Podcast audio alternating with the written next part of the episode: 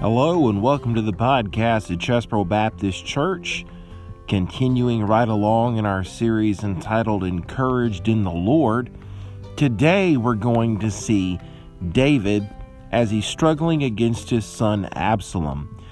The title of the message this morning is Abandoned by Family. Please enjoy.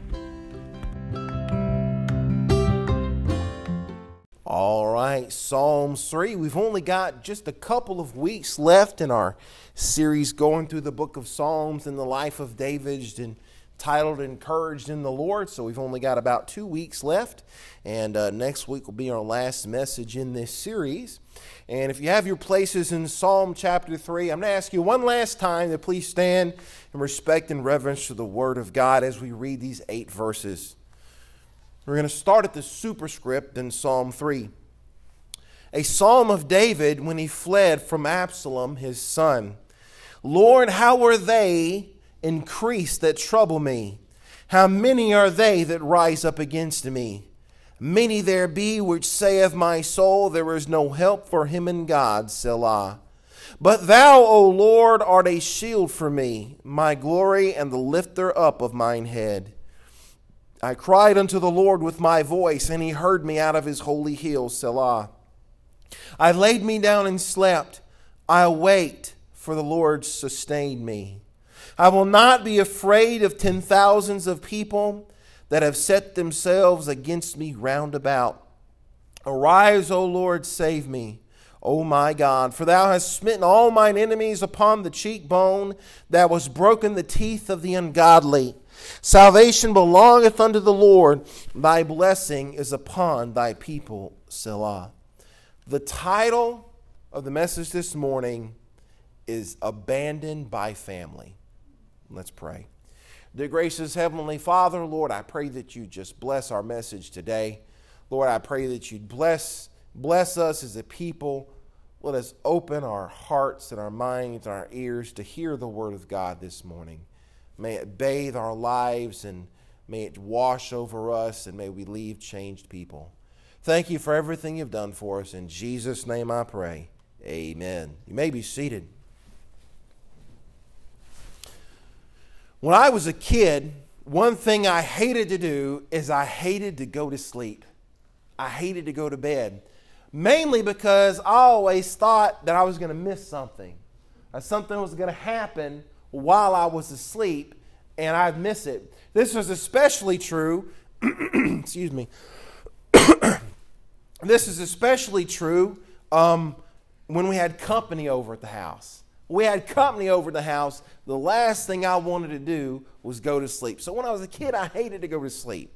Funny thing though, as I got older, my appreciation for sleep grew. And I got to the point where I absolutely love sleep now. I love sleep to the point, you, you know, when you go on a trip or you go on vacation, probably the best part about the vacation and the best part about the trip is when you get home and you get to sleep in your own bed. You get to get in your own mattress, your own cover, your own pillow, and your own AC and just drift off into Never Never Land. There's nothing quite like it. Maybe because your own bed's well seasoned. Okay? Maybe it's something like that. Hey, you know, even if you stayed in a hotel with a more comfortable bed than your own, there's still nothing like going to sleep in your own bed. There's nothing else quite like it. And that's probably why something that interferes with your sleep can be frustrating. It can be frustrating when something interferes with your sleep. I mean, whether it's a physical ailment that interferes with your sleep, or a dog, a dog barking, or maybe even simple insomnia, anything that interferes with your sleep can be frustrating. But you know what could be what can be especially frustrating? When worry interferes with your sleep. Worry can interfere with your sleep. And the thing about it is, is worry, it not only interferes with your sleep, but you wake up and you take it with you throughout the day. And as that worry hangs on to you throughout the day, worry can wear you out. Worry can wear you down. Worry can make you exhausted. Worry can just physically and emotionally just exhaust you. And you know, um, worry can make you feel exhausted, especially when you're worrying on behalf of somebody else. Because in that situation, you have no control. That's why it's especially frustrating. Because when you're worrying on behalf of somebody else, you have absolutely no control. We see a couple of men in the Bible who were able to sleep through some pretty rough times. Let's look at Jesus in Mark chapter 4. Jesus is there in Mark 4, and uh, he's, he's, he's sleeping in the belly of the boat. And while he's sleeping, there's a storm going on on the outside, and the disciples are afraid for their lives. Now, in that situation, Jesus can control the storm, but he didn't intend to. He didn't intend to do that. The only reason why he woke up and, and, and stopped the storm was because his disciples went down there and woke him up. Jesus was content to sleep through the storm. He was just going to saw logs. He didn't care about the storm. He was just going to sleep through it. He didn't care. He, the only reason why he did anything is because the disciples woke him up. And then we come to Acts chapter 12. In Acts chapter 12, Peter is in a precarious situation. In Acts chapter 12, the Bible says that Peter was in prison, he was in chains, and he was lying beside two soldiers. They had this dude in maximum security lockdown. He was in maximum security lockdown. And if me and you were in that, we'd be worried to death. But what is Peter doing in Acts chapter 12? He's sawing logs, he's counting sheep. He's sleeping like a baby. He's dead to the world because he doesn't care. He is asleep. How? How could you sleep through something like that? How could you have peace in a situation like that where it doesn't bother you? But let's take a look at Psalms 3 this morning. Psalms 3 paints a very grim picture. It paints a grim picture because to David, the enemy must have seemed invincible. To David, the enemy must have seemed innumerable. Listen to the words he used to describe the enemy increased, many, many, ten thousands of people round about. The word many used here, David is, David is showing us that his enemies were multiplying. His enemies were multiplying around him, and every time David turned around, he saw a new enemy the preacher of yesteryear, Mr. Charles Spurgeon, he put it like this Trouble always comes in flocks, sorrow hath a numerous family. David was in a very dangerous situation. David was in a very dangerous situation. It was getting worse and worse by the moment, and David knew his life was hanging in the balance. David was about to get a hard lesson about what's really going on. You know, you ever go into a situation and something doesn't just something doesn't add up, something doesn't calculate, and you pull someone aside that you trust and you say, "What's really going on?" David was about to learn what was really going on. You see, politicians have a tendency Politicians have a tendency to surround themselves with yes men. Politicians have a tendency to surround themselves with men who will tell them what they want to hear. And that's all their job. And very rarely do you have an advisor who will stand up to a politician, stand up to his boss, and tell him how it really is. Look, here's what's really going on. Here's the true story. And far and fewer between are the, are the politicians who will actually listen to the people who were telling them the truth. Listen to the people who are telling them what was really going on. Thankfully, David had a man under his authority. David had a man under his, uh, under, uh, under his kingdom who was able to tell David how it really was, tell him what was really going on. 2 Samuel 15, verses 11 through 13 says, And with Absalom went 200 men out of Jerusalem that were called, and they went in their simplicity, and they knew not anything. And Absalom sent for Ahithophel, the, the, the Gilonite, David's counselor from his city, even from, from Gilo while he offered sacrifices. And the conspiracy was strong, for the people increased continually with Absalom. And there came a messenger, he's not even named, he's just called a messenger. And there came a messenger to David saying, The hearts of the men of Israel are after Absalom. Man, this must have come like a shock to David. This must have come like, this must have shaken David to the core. He doesn't want to be in a war. He doesn't want a war, but David finds himself in a war nonetheless. There are nine, there are no less than nine military terms in these eight verses. David was at war. Situation on the ground was deteriorating, and it was, it was only getting worse, and the enemies were gaining strength and they were closing in on him round about. And when David said the words in the psalm, when he said, They troubled me, this isn't the normal words that you would use to describe an enemy. David is describing these enemies like these enemies are cutting off his paths of escape. You know what David felt like? David felt like the victim of a boa constrictor. That boa constrictor was wrapped its coils around David.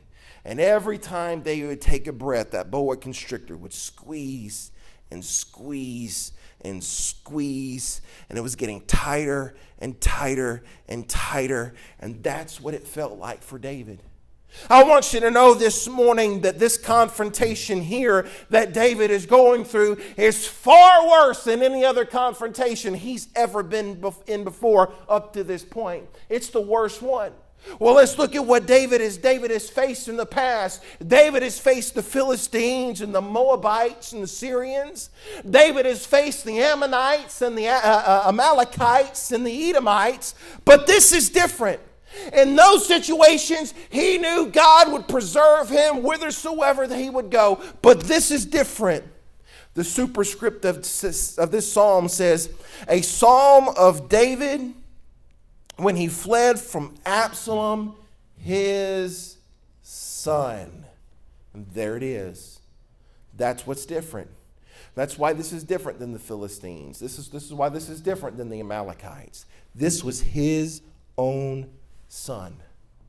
Absalom was the third son of David's third, was David's third son, and he was a child of his fourth wife. Her name was, was uh, Maacah of, of Geshur and she was a princess of Geshur, and that was a small Armenian kingdom northeast of the Sea of Galilee, and, and no doubt David's marriage to her was, a, was a part of a political pact, and we find that David, by this time in his life, he had eight wives. He had eight wives, and he had seven sons by the time we reach chapter 13 of 2 Samuel. And let me tell you something this was a recipe for je- jealousy and a recipe for conflict. You see, David, David was supposed to be different. David wasn't supposed to be like the kings of all the other countries in the ancient Middle East, but David wanted to be like them. To the point where these other ancient kings of the Middle East, they, they gauged their power on how many wives they had, how beautiful they were, how many sons they had, how much land they had, and that would ha- that's how they would gauge their power. But I want you to know this was against the express command of God. Deuteronomy says in Deuteronomy 17 17, neither shall he multiply wives to himself, that his heart may turn not away. So here we have Absalom and uh, we have Amnon which kicked this whole thing off is, is Amnon raped Tamar. And once Amnon raped Tamar, Absalom was furious. Absalom was not only furious at Amnon, but Absalom was furious at David because David didn't do anything about it. Amnon barely got a slap on the wrist, and Absalom wasn't having that. So, what did Absalom do? He concocted a little conspiracy, and Absalom killed Amnon. As soon as Absalom killed Amnon, he fled to Geshur, where his mom was from. No doubt he had relatives there, and he stayed there for three years. He fled to Geshur, and while he was in Geshur, David, David yearned for his son.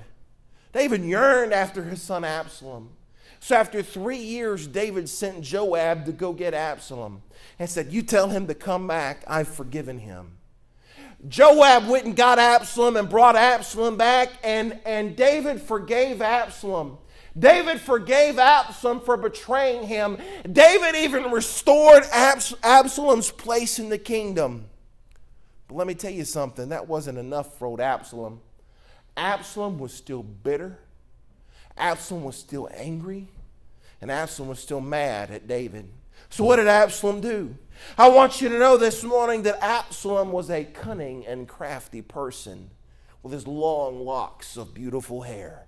Old Absalom would stand at the gate and he would talk to Israelites as they came in and out of the gate until he had talked to everybody. And slowly but surely, Absalom was stealing the hearts of the people.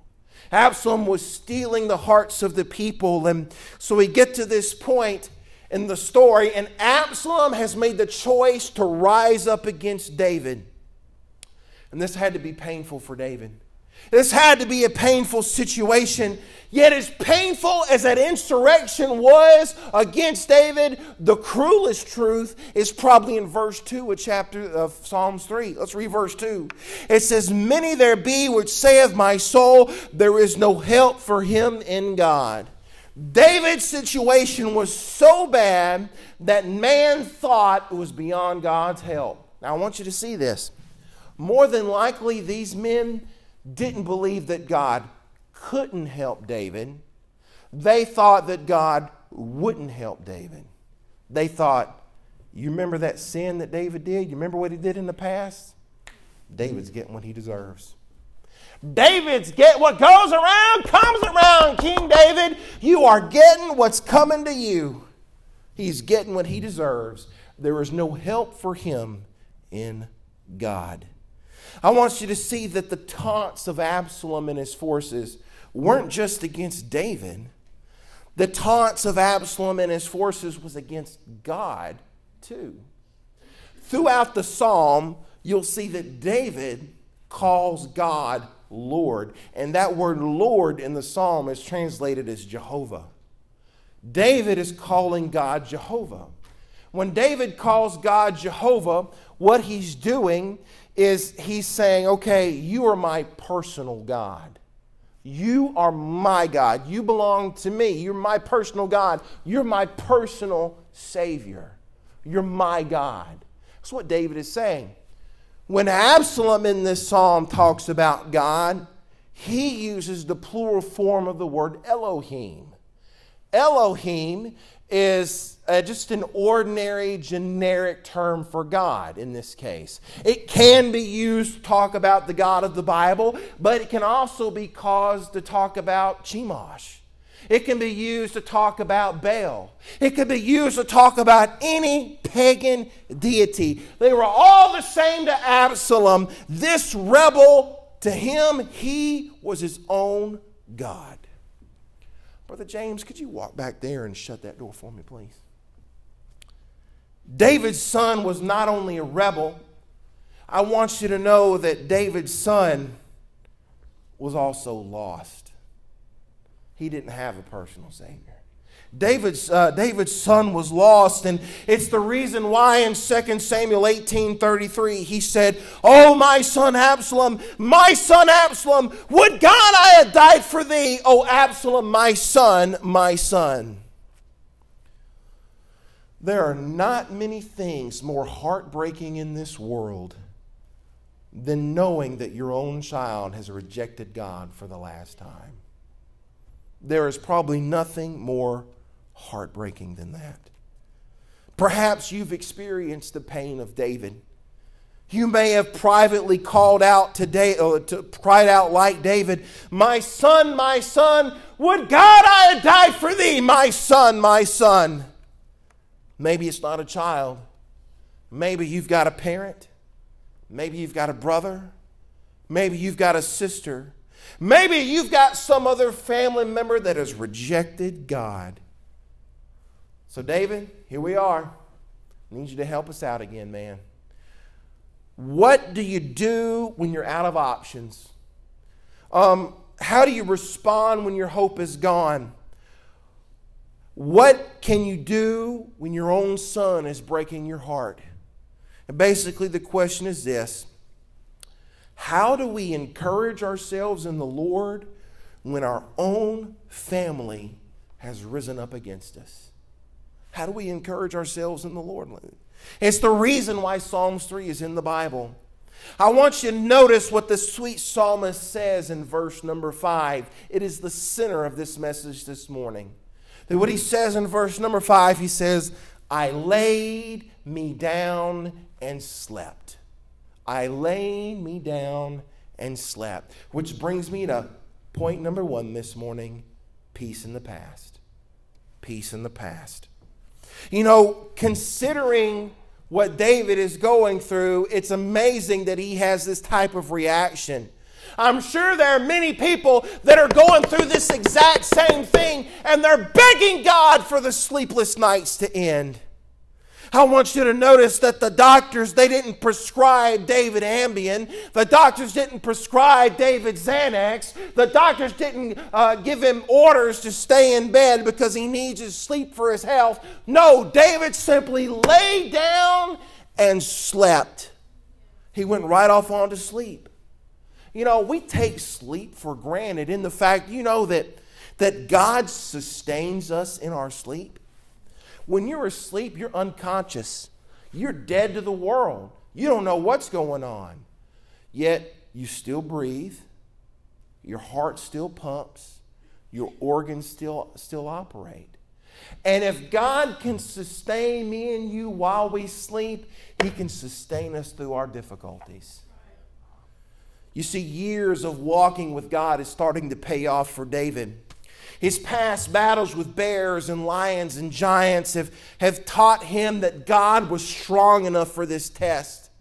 The countless hours that David spent singing and the constant hours that David spent uh, with the Word of God, and now, now he was go, he was about to, God would carry him through his darkest hour. His relationship with God wasn't just religion to him; it was real.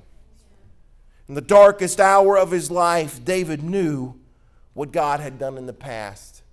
Psalms 3, it almost reads like a newspaper account after the fact. It, it, didn't matter how dark the night, it didn't matter how foreboding the circumstances, none of that mattered. David had no doubts about his God. Look with me at verse number 3. But thou, O Lord, art a shield for me, my glory, and the lifter up of mine head. A soldier in David's day had access to many different types of shields. But this particular kind of shield that David's talking about, it would protect David entirely. Above, beneath, around, within, and without. The enemy was round about him. Guess what? So was the shield. It says the Lord was for his glory. A king is accustomed to praise. A, cre- a king is accustomed to adoration. A king is accustomed to adulation. And a king, that's what a king is accustomed to. For now, for David to run around and hide in caves, it must have been like eating a piece of humble pie for David. But of course, we know he's no stranger to a cave. David, what David knew, human glory was fleeting. The only glory and honor that mattered was a glory that come from above. As David was leaving Jerusalem, being pushed out by his son, he could turn back and point at that city and say, My glory's not in that city. My glory's not in that palace. My glory's not in some crown. My glory is in God. My honor is in God, and that is all that I need. One of the most important lessons that David learned through all this is, as the verse says, that, uh, he made God the lifter up of mine head. He made God the lifter up of mine head. When somebody lifts up their own head, that's an expression of haughtiness. That's an expression of arrogance. You know, men find glory in all sorts of things. We find glory in fame, power, prestige, possessions. David found his glory in the Lord. See, David knew what Daniel knew in Daniel 2:21 when Daniel said that the Lord removeth kings and setteth up kings. That's God's job. Asaph said it like this in Psalm 75, 6 and 7 For promotion cometh neither from the east, nor the west, nor from the south, but God is the judge. He putteth down one and setteth up another. God, has, God was the one who gave him his kingdom in the past. God was the one who took away his kingdom in the present, not Absalom, God. God was the one who took his kingdom away in the present, and God would be the one to give him his kingdom back in the future. Which brings me to my next point faith in the future. David genuinely believed that Absalom was no match for God. He believed that. He believed that, that he was no match for God. This was an incredibly complex and this was an incredibly perplexing situation that, that David was in. There were a lot of moving parts and it was very complicated, but David came up with a simple solution. And here it is in Psalms 3 I cried, he heard, I laid me down and slept. Oh God, if me and you can have that kind of confidence in our Savior. If me and you can have that kind of confidence that with all this pressure and all these burdens going on, all we have to do is give it to God and we can sleep like a baby. If we had that kind of confidence, if only we had that kind of confidence in God. David could sleep because he knew that he knew that God heard his cry from the holy hill. You see, the holy hill was back in Jerusalem. And old Absalom, old pretty boy Absalom, he thought that he was in control of the holy hill. But man, boy, was he mistaken. He was mistaken. God still ruled. The holy hill was the Temple Mount. And the holy hill was where David was coronated as king. And David knew where God was, and more importantly than that, David knew that God knew where he was. So he went to sleep. He went to sleep trusting God. And when he woke up the next day, he was living in a day where he knew God could sustain him. That was the day that he was living in. If God could get him through the night, then God could get him through the next day. I want you to see that there are lessons here for us. There are lessons here to, if we will encourage ourselves in the Lord, uh, we must be able to learn what God has taught us in the past. We must be able to pull on that. Past victories are building blocks for your Christian life. Every time God gives you a victory, He gives you another piece of the puzzle, He gives you another piece of the set.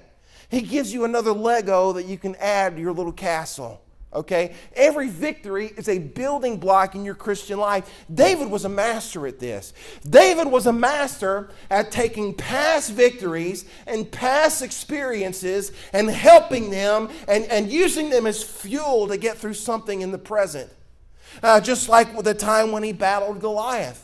What did he say to King Saul when he was about to battle Goliath? He said in 1 Samuel 17 37, David said, moreover, that the Lord delivered me out of the paw of the lion and out of the paw of the bear, and he will deliver me out of the hand of the Philistines. So there David is at it again, using past victories and past experience with God to help him push through a tough time.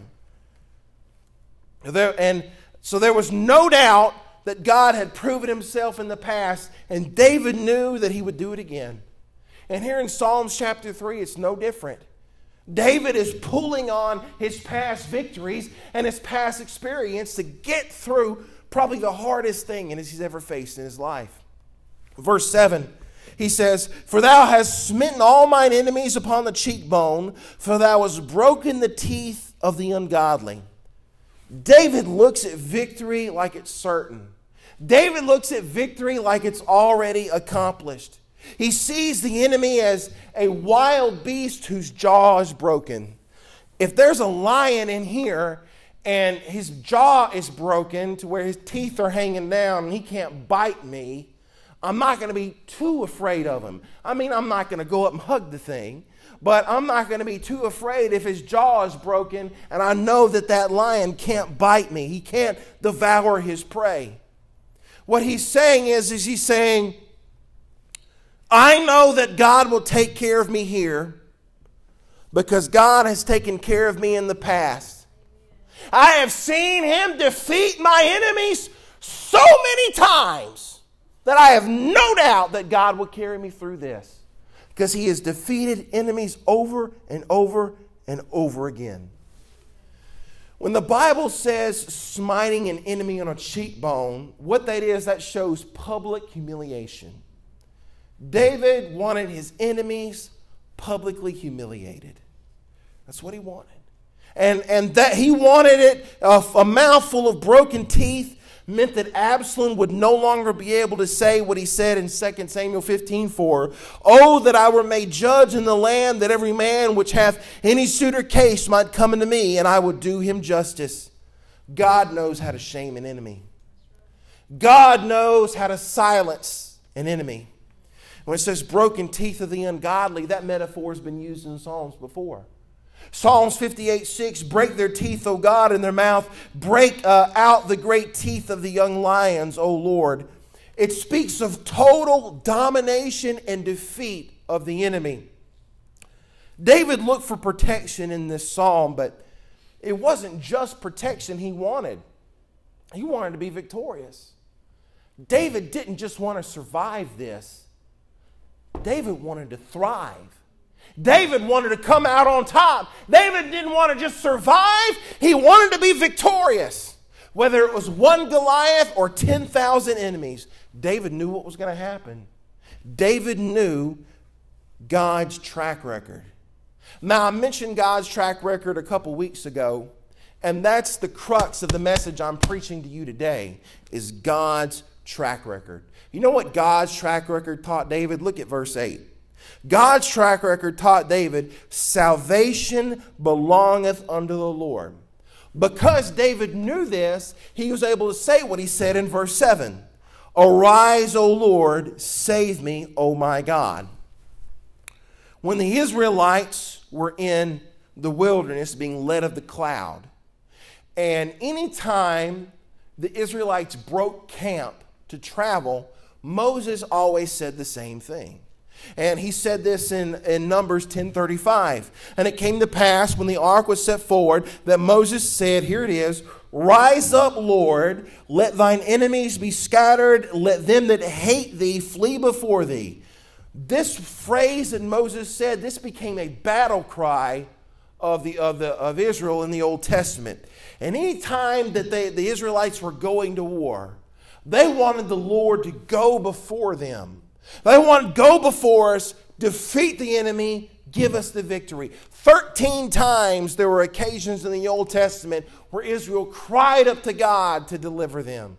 And from a human standpoint, this is a, this is a, a great picture I mean, if you could just imagine God filling the sky, and if you could just imagine God rising up as a champion among his people, and the Absalom of the, uh, of the Absaloms of the world looking up and seeing our mighty defender fill the sky, how horrible it must be for our enemies to see that. Verse number eight, this is something interesting. It says, Salvation belongeth unto the Lord. David understood salvation, not only in the ultimate sense, but also in the immediate sense. That means salvation in any form. Salvation doesn't belong just to a person or a nation or a sect or a people. I want you to tell you this morning that salvation in any form is property of God. God owns salvation in any form. And if one person wants any type of salvation, and when I say that, I'm, I'm, not talking about different ways of being saved. I'm talking about salvation is in like eternal salvation, and salvation is help me out of this situation. Anytime you want sal- any type of salvation, you must deal with God. God is the one you have to deal with because He's the one that owns that. Verse 8 continuing, Thy blessing is upon thy people, Selah. I want you to see that in this personal, this personal calamity, David just wasn't concerned with himself, but he was concerned with God's people. And he did something here very interesting. He, he took his prayer and he turned it into God's will. You see, God, uh, David knew that the defeat of Absalom wasn't just good for him, the defeat of Absalom was good for the people of Israel. So that's how he prayed. He didn't say, Lord, defeat Absalom for me. He said, Lord, defeat Absalom for your people. He took his prayer request and he made it benefit the will of God. Okay? And if we pray for personal need, we need to find a way to do that find a way to pray in our prayer that where our, our answer to our prayer benefits the will of God, we'll get a lot more prayers answered that way. David was a master at this as well. David's words in this psalm could have echoed another politician born 28 centuries later. The early 1900s, the appointed governor of Bombay, India, was a man named Robert Grant, Sir Robert Grant. Sir Robert Grant was a Christian. Sir Robert Grant wrote some words down. He wrote a poem down that was later turned into a hymn. And that hymn is actually on page 10 in your hymnal. And the words to that hymn go like this Oh, worship the King, all glories above. Oh, gratefully sing his power and his love. Our shield and defender, the ancient of days, pavilioned in splendor, in splendor and girded with praise. Oh, tell of his might and sing of his grace, whose robe is the light, whose canopy space. His chariots of wrath the deep thunderclouds form, and dark is his path on the wings of the storm. Frail child of dust and feeble as frail, in you do we trust, nor to find you to fail. Your mercies, how tender, how firm to an end, our Maker, Defender, Redeemer, and Friend. But what did David do? He laid him down and slept. Well, of course he did. Of course he did. You know what? If we took these lessons, if we took these past victories, if we took, if we could get a hold of these lessons of faith, and we could let that get a hold of our lives and get a hold of our heart, guess what? Me and you can sleep peacefully too. There was a mother and she was putting her four year old daughter to bed. Her four year old daughter was very afraid of the dark. And to be honest, the mother who was alone with the child in the house that night, she was a little bit fearful too. So she agreed to sleep in the bed with her daughter.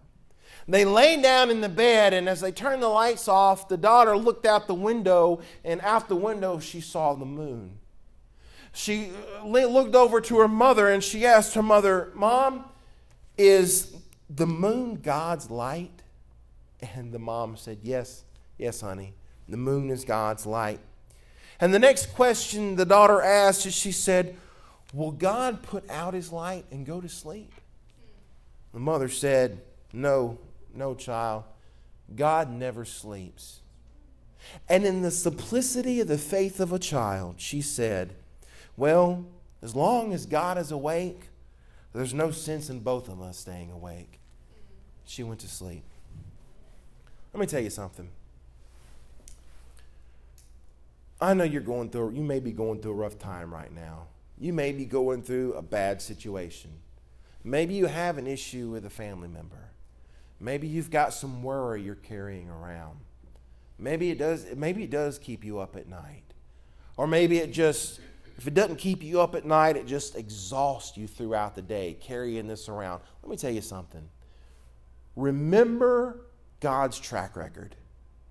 Remember all the times in the past He has come through for you. Remember all the enemies in the past He has defeated for you. Use those victories to keep a record of every answered prayer. Those are building blocks for faith in your Christian life. Use those to get through. And once you once you say in your head, "Man, I know that God, I remember He has helped me in the past. I have faith He will help me today." I guarantee you'll sleep like a baby. Because trusting the track record of God, that's how we encourage ourselves in the Lord.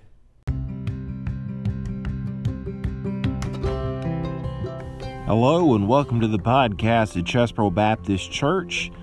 Continuing right along in our series entitled Encouraged in the Lord, today we're going to see David as he's struggling against his son Absalom. The title of the message this morning is Abandoned by Family. Please enjoy.